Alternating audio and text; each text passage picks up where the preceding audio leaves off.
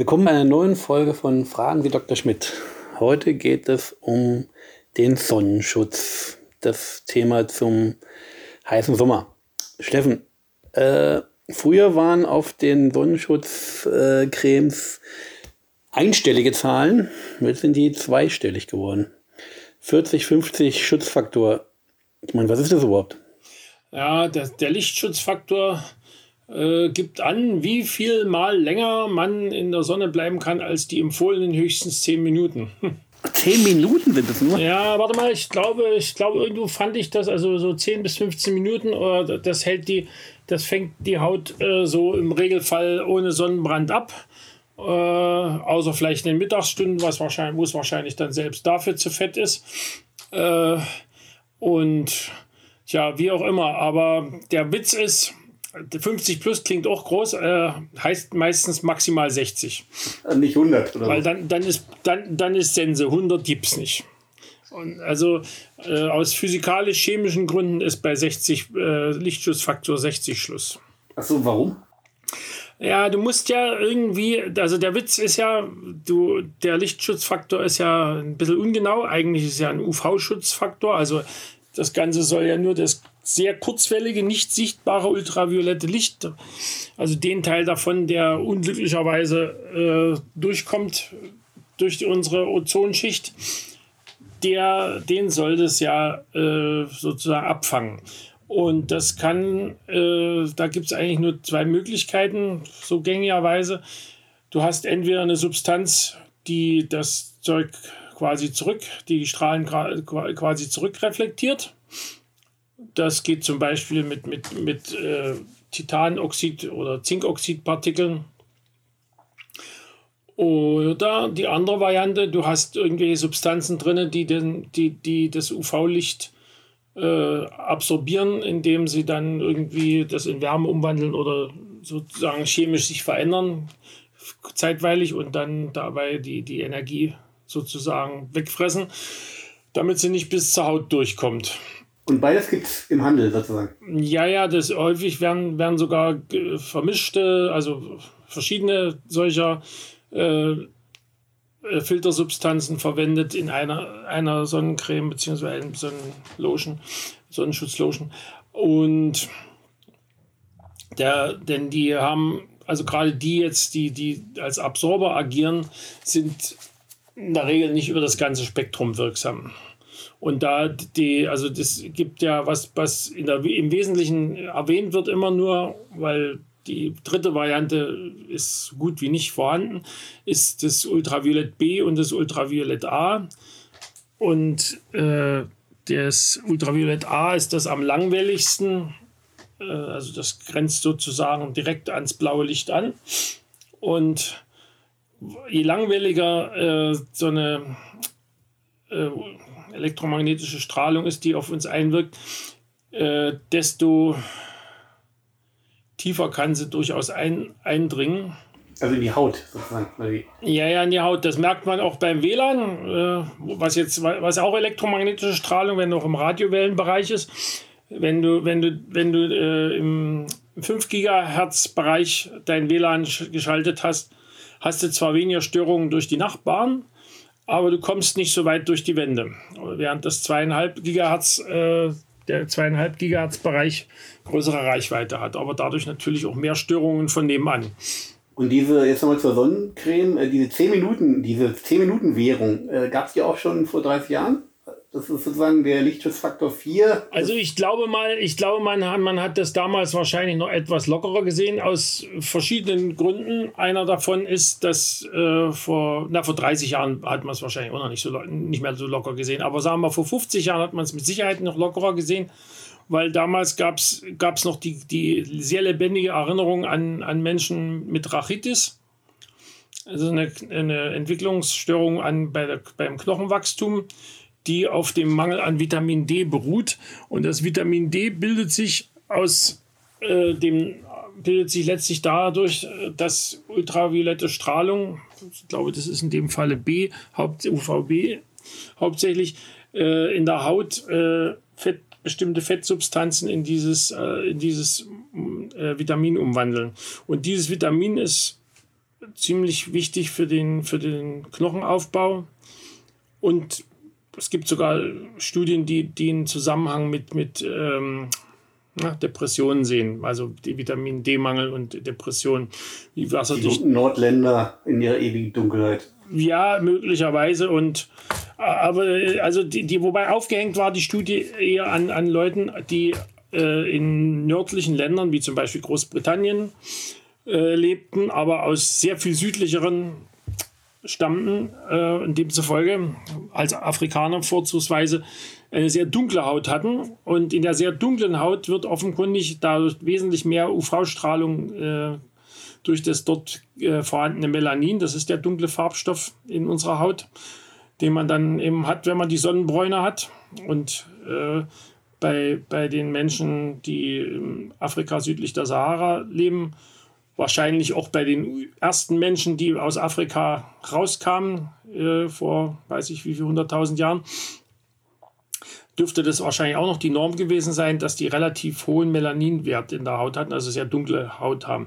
Sieht man heute noch außer in Afrika natürlich bei den Aborigines in Australien sehr deutlich. Die haben, glaube ich, mit Abstand die dunkelste Haut überhaupt. Sind eigentlich auch am nächsten dran an der im Winter sehr dünnen Ozonschicht in Südpolnähe. Insofern war das wahrscheinlich eine Selektion bei der Evolution, als sie dort schon gelebt haben. Was mit den 10 Minuten jetzt? Die waren früher, also gab es nicht. Also man hat das wahrscheinlich früher unter der allgemeinen Güterabwägung Rachitis kontra Hautkrebs gesagt, Rachitis ist vielleicht schlimmer und Hautkrebs war auch nicht so verbreitet, und dann haben die Leute sich auch früher nicht unbedingt so massenhaft gesonnen. Und was interessant wäre, aber ich glaube, da gibt es keine belastbaren Studien, ob man damals Leute, die im Sommer im Freien gearbeitet haben, die es ja zu Zeiten auch noch in größerer Zahl gab als heute. Ich meine, früher saßen ja die Bauern auch nicht unbedingt im klimatisierten Traktor, sondern haben zum Teil doch noch sehr hemdsärmlich oder auch ohne Hemd auf Feldern gearbeitet.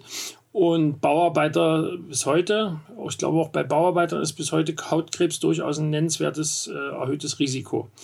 Und aber wie auch immer, damals war die Zahl der Leute, die sich jetzt wochenlang irgendwo an den Strand legen konnten und bräunen, nicht ganz so der große Massenandrang. Und dann dauert es ja immer eine gewisse Weile, bis sich solche Neuerungen in der Lebensweise im Krebs niederschlagen. Der kommt ja nicht gleich, das ist ja keine akute Krankheit, die sofort auftritt, sondern das dauert ja eine Weile.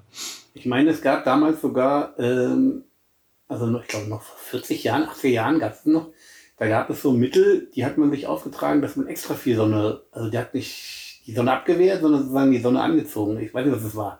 Bräuner waren das sozusagen. Ja, aber Bräuner, die wirken direkt. Also das Einfachste und weiß nicht, wie dauerhaft das ist. Ich habe das also nie probiert. Das Einfachste ist, ist die Flüssigkeit aus der Schale von Walnüssen. Auch die bräunt auch sofort. Aber das ist dann mehr ein chemischer Vorgang, würde ich denken. Also das ist... ich meine, die Tendenz der künstlichen Bräune hängt dann wohl eher am Solarium. Aber diese Bräuner, ich meine, ist das dann praktisch das Anti-Sonnenschutzmittel? Bei uns gab es das offenbar nicht in der Menge.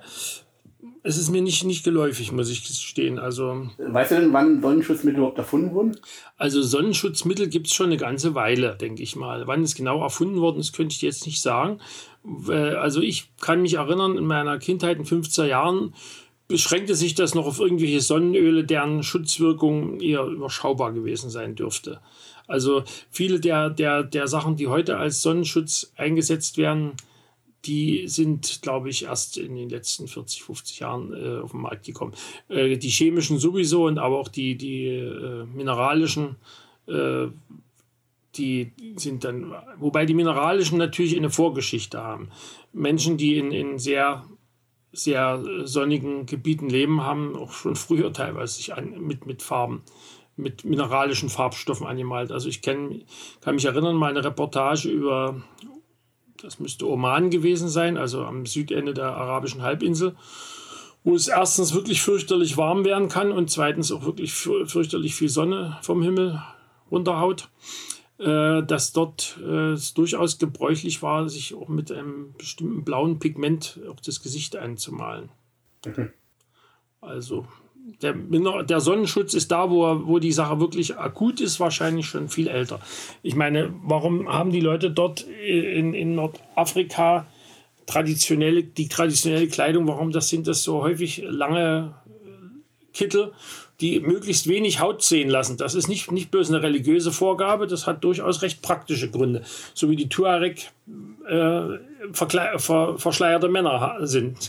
Ja, aber die Sonne ist sozusagen auch über die Jahre dann doch eher zum Feind geworden, oder? Naja, die Sonne ist starker Imageverlust, schlicht und ergreifend mehr geworden, wenn man so will. Ne? Ich meine, es ist immer noch die gleiche Sonne, aber solche Tage wie gestern und vorgestern, wo es also über 30 Grad ist, die haben massiv zugenommen. Also in 60er Jahren war, glaube ich, durchaus normal, dass es 3 bis 4 Tage nur im Jahr gab, die über 30 Grad waren. In den letzten Jahren können wir sagen, dass es meistens locker 10 und mehr waren. Und das macht schon einen ziemlichen Unterschied, denn die höhere Temperatur hängt natürlich in der Regel damit zusammen, dass die Sonne recht ungehindert auf uns niederprasselt. Und das ist doch für ein Land wie Australien noch absehbar bald überhaupt nicht mehr bewohnbar, oder? Diese Gefahr besteht wahrscheinlich schon.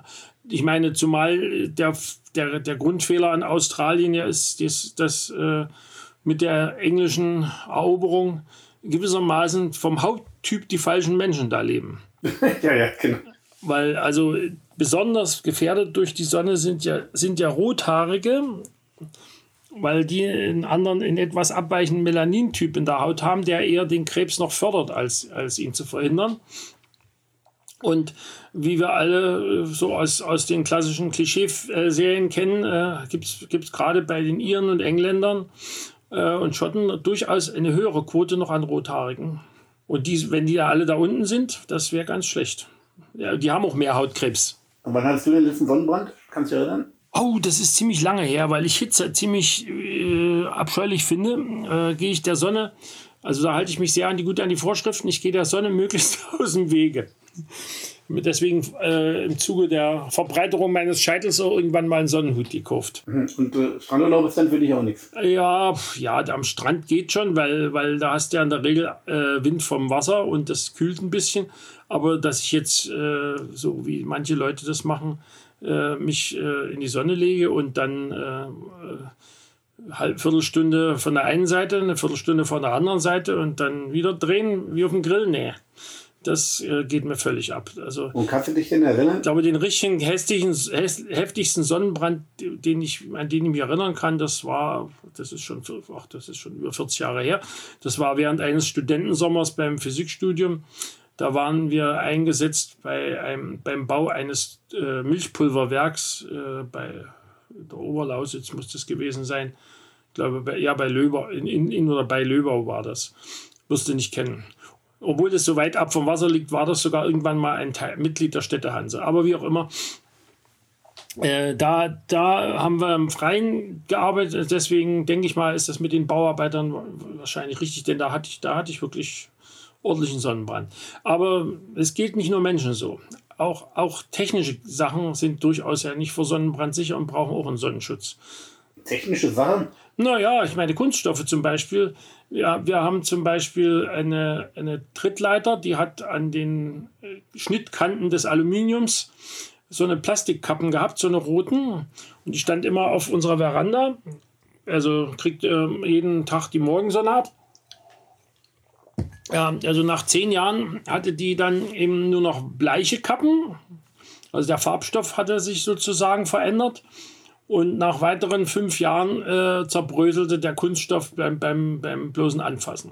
Ich kann mich nur erinnern, diese Probleme, wenn man Vinylplatten so im Auto im Hochsommer hat liegen lassen, hinten. Das war dann ein anderes Problem. Das war dann nur die Wärme. Wobei PVC in der Regel durchaus auch verschiedene Sonnenschutz- oder UV-Schutz-Zutaten hat. Das macht das PVC zusätzlich unerfreulich, weil einige dieser gängigen UV-Schutzmittel in PVC waren Schwermetallverbindungen, also mit Cadmium und so Zeug, was dann beim Recycling oder schlimmer noch bei der wilden Deponie oder auch bei der Deponie dann natürlich nicht so besonders gut kommt. Und war denn jetzt in deiner Jugend, kannst du dich erinnern, standen auf den Sonnenschutzmitteln, standen auch schon Faktoren drauf, so Lichtschutzfaktor 2? In meiner Jugend nicht, nee. Aber wie gesagt, meine Jugend ist schon ein Stück her. Also ich meine, Abi-Jahrgang 71, da ist das schon ein bisschen weg. Da war das wahrscheinlich, ich weiß nicht, ob das im Westen, seit wann es im Westen die Lichtschutzfaktoren drauf hatten. Also ich kenne es nicht anders, also, seit ich lesen konnte, also ungefähr ab 1976... Also 5 Jahre nach deinem Abi habe ich angefangen zu lesen. Also vielleicht fing das ja auch in den 70er Jahren bei uns an, aber bis 71 ist mir das nicht geläufig. Also und wie gesagt, ich bin auch der Sonne eher aus dem Weg gegangen. Na, ich finde, das Hauptproblem an der Sonne ist ja, oder an der Hitze, ich sehe es ja eher als Hitze. Das Hitzeproblem und. Ja, sicher. Also wegen dem UV gehe ich jetzt auch nicht und wegen hauptsächlich dem Ding aus dem Wege. Ich meine, zumal es ja auch Leute gibt, die durchaus ein bisschen mehr UV gebrauchen können. Also wer jetzt zum Beispiel Schuppenflechte hat, für den wäre es gar nicht mal so schlecht, wenn er ein bisschen mehr Sonne drauf kriegt. Aber deswegen gab es ja bei Schuppenflechte-Fällen selbst, ich glaube, selbst in der DDR muss es Einzelfälle gegeben haben von Schuppenflechtekuren am Toten Meer. Ich weiß bloß nicht, an welchem Ende davon. Hatten die Ägypter zu der Zeit ein Stück vom Toten Meer? Ich weiß, nee, eigentlich nicht. Das waren eigentlich nur die Jordanier und die Israelis. Ah, ich weiß nicht, vielleicht war es auch schon nach dem Ende. Wie auch immer. Jedenfalls da ist, bei Schuppenflechte ist das wohl gar nicht so schlecht, wenn du da noch ein bisschen. Aber wie auch immer, das Problem bei dem Lichtschutzfaktor ist, wenn du höhere Lichtschutzfaktoren hast, hast du in der Regel Substanzen drin, die nicht alle unumstritten sind. Also zum einen mögen die Leute ja nicht unbedingt, wenn sie dann hinterher aussehen wie die weiß angemalten Schreckensgestalten aus irgendwelchen Horrorfilmen. Ne? Wenn du jetzt also die Titan- oder Zinkoxid Partikel, also eher grob hast, dann gibt es ja durchaus eine sichtbare weiße Schicht, zumal man das ja auch nicht so dünn draufschmieren muss. Also das, was da über die Verlängerung in dem Lichtschutzfaktor drin gesagt wird, trifft ja nur unter Laborbedingungen zu, wenn die Leute tatsächlich dick draufschmieren. In der Regel schmieren sie höchstens die Hälfte drauf, sodass man den Faktor, der da draufsteht, eigentlich auch schon wieder halbieren kann. Aber wenn also nicht unbedingt als weiß gemalte Figur durchs Leben laufen willst, dann hast du im Prinzip eigentlich nur die Möglichkeit, auf Nanopartikel zurückzugreifen oder auf diese chemischen UV-Filter. Und das bei den chemischen sind etliche berüchtigt dafür, dass sie, wenn sie dann beim Baden abgewaschen werden, bei allen möglichen Meerestieren dann wie Geschlechtshormonenersatz wirken und entsprechend dort massiven Schaden anrichten, beziehungsweise bei den Korallen auch offenbar auch andere grundsätzliche Schädigungen hervorrufen. Und die Nanopartikel, da streiten sich ja nun die verschiedenen Risikobeurteilungsinstitutionen in Europa und Amerika schon seit einigen Jahren darüber, wann und wo die nun eigentlich zulässig sein können. Also auf der Haut sind sie wahrscheinlich, so zumindest behauptet das Deutsche Bundesinstitut für Risikoeinschätzung, relativ gesehen harmlos. Aber da gibt es auch Leute, die sagen, dass die Nanopartikel durchaus durch die Haut diffundieren könnten aufgrund ihrer geringen Größe. Und dann sind zum Beispiel Titandioxid durchaus auch als Radikale und an den vielen Prozessen beteiligt, die dann möglicherweise selber zu Krebs führen könnten. Und das muss natürlich alles nicht sein. Abgesehen davon fällt mir noch zu deiner Sonnenverstärkungseffekt noch ein. Es gibt natürlich schon Sonneneffektverstärker. Wer also wegen der Gefahr von Depressionen Johanneskrautpräparate nimmt, der erhöht deutlich die Lichtempfindlichkeit seiner Haut. Aha. Wow. Also da gibt es noch, es gibt schon ein paar Medikamente, die und auch andere Sachen, die Lichtempfindlichkeit der Haut verändern, zum Schlechten hin. Okay, das reicht auch, hier sind 20 Minuten.